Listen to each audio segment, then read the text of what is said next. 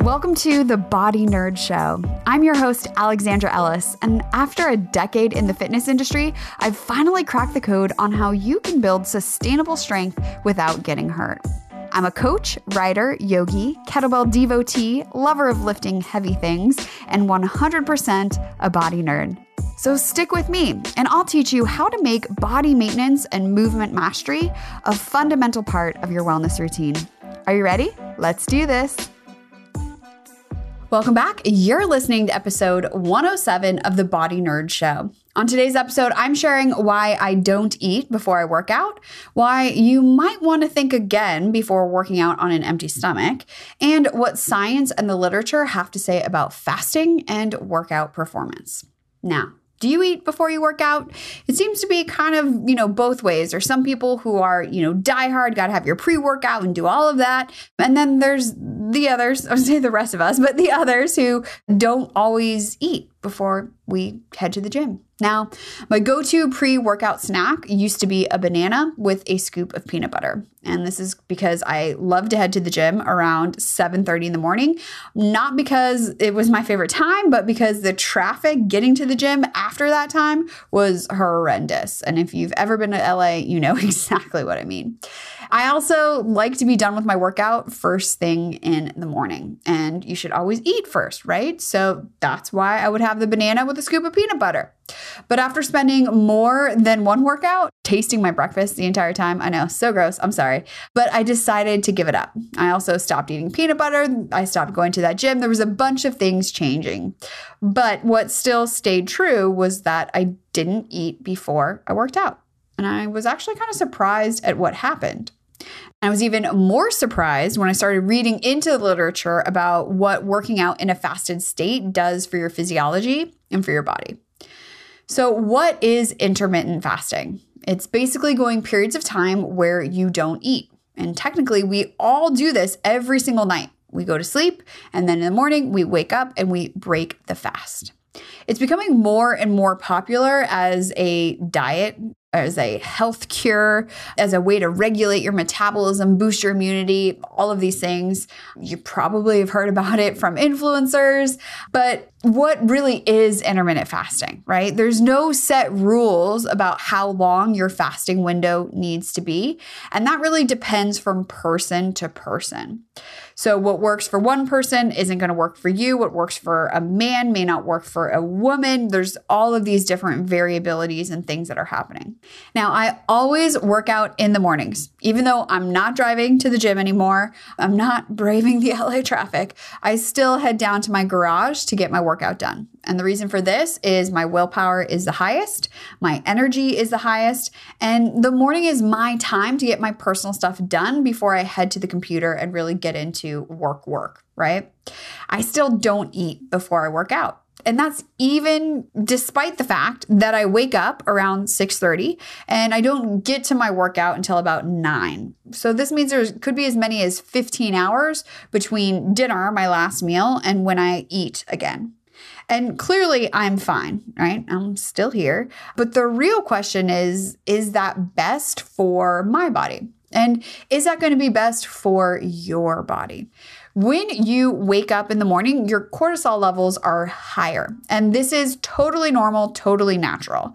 Part of that rise of cortisol is what helps you to wake up. This is also why normal wake times in the morning and keeping that routine helps you to wake up naturally so you don't have that ongoing fight with your snooze button.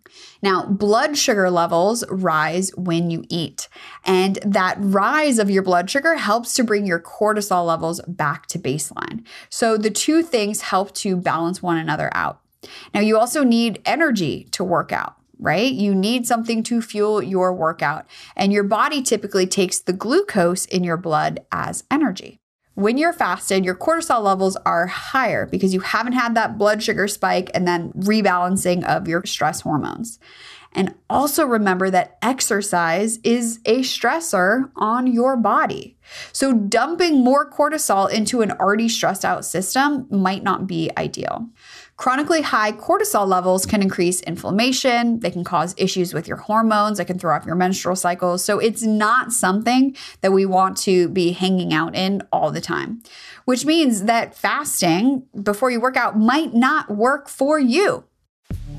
Today's episode is brought to you by RAD. Feel better from head to toe with mobility and recovery tools that are designed for every body and every lifestyle. My favorite product right now is the Center, which is a six inch soft air filled ball that is amazing for your tender areas. You can use it on your chest for your pecs. You can use it on your guts for visceral release. And if you haven't tried that already, like you definitely need to experience the amazingness that is massaging your psoas with the center.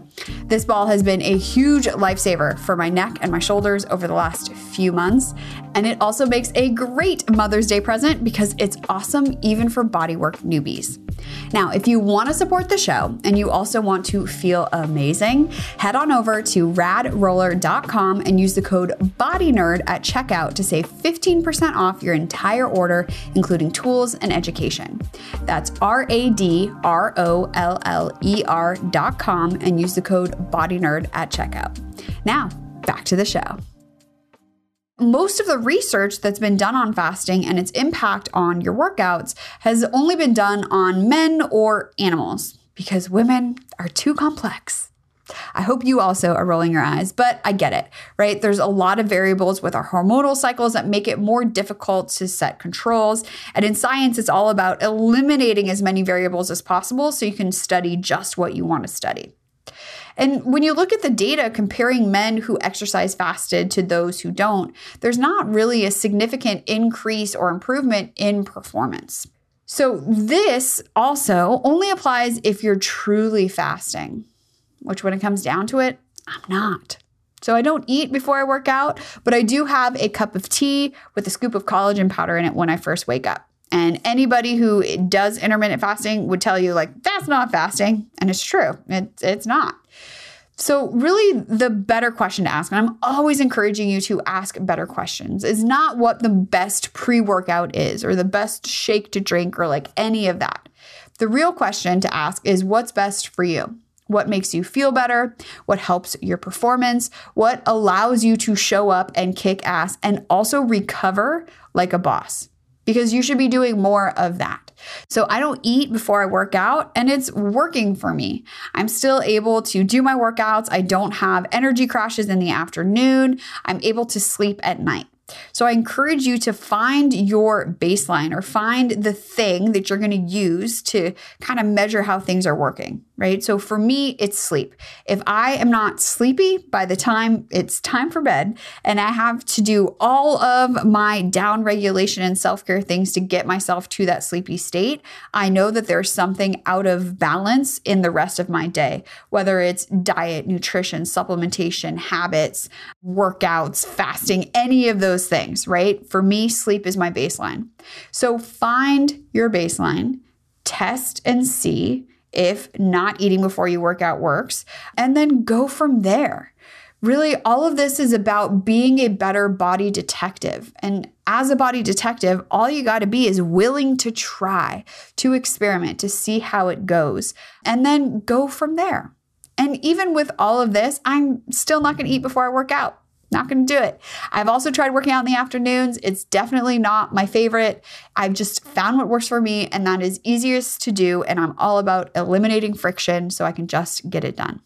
Now, I've also been experimenting with syncing my workouts to my menstrual cycle, and that has been super interesting and definitely fun. And I'm going to do a future episode on that. So stay tuned. If you have any questions on that, if you've also explored, definitely send them my way, and I will answer them on that future episode. So, the real question should you eat before you work out? It depends.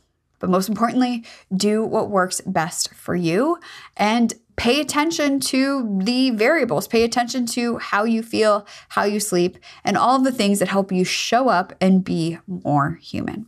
Now, if you're listening to this and you're like, okay, that, that sounds nice, Alex, but I really need some more support and accountability to get into the rhythm and habit of working out and maintaining my body on a regular basis, well, that's exactly what we do inside Movement Mavens.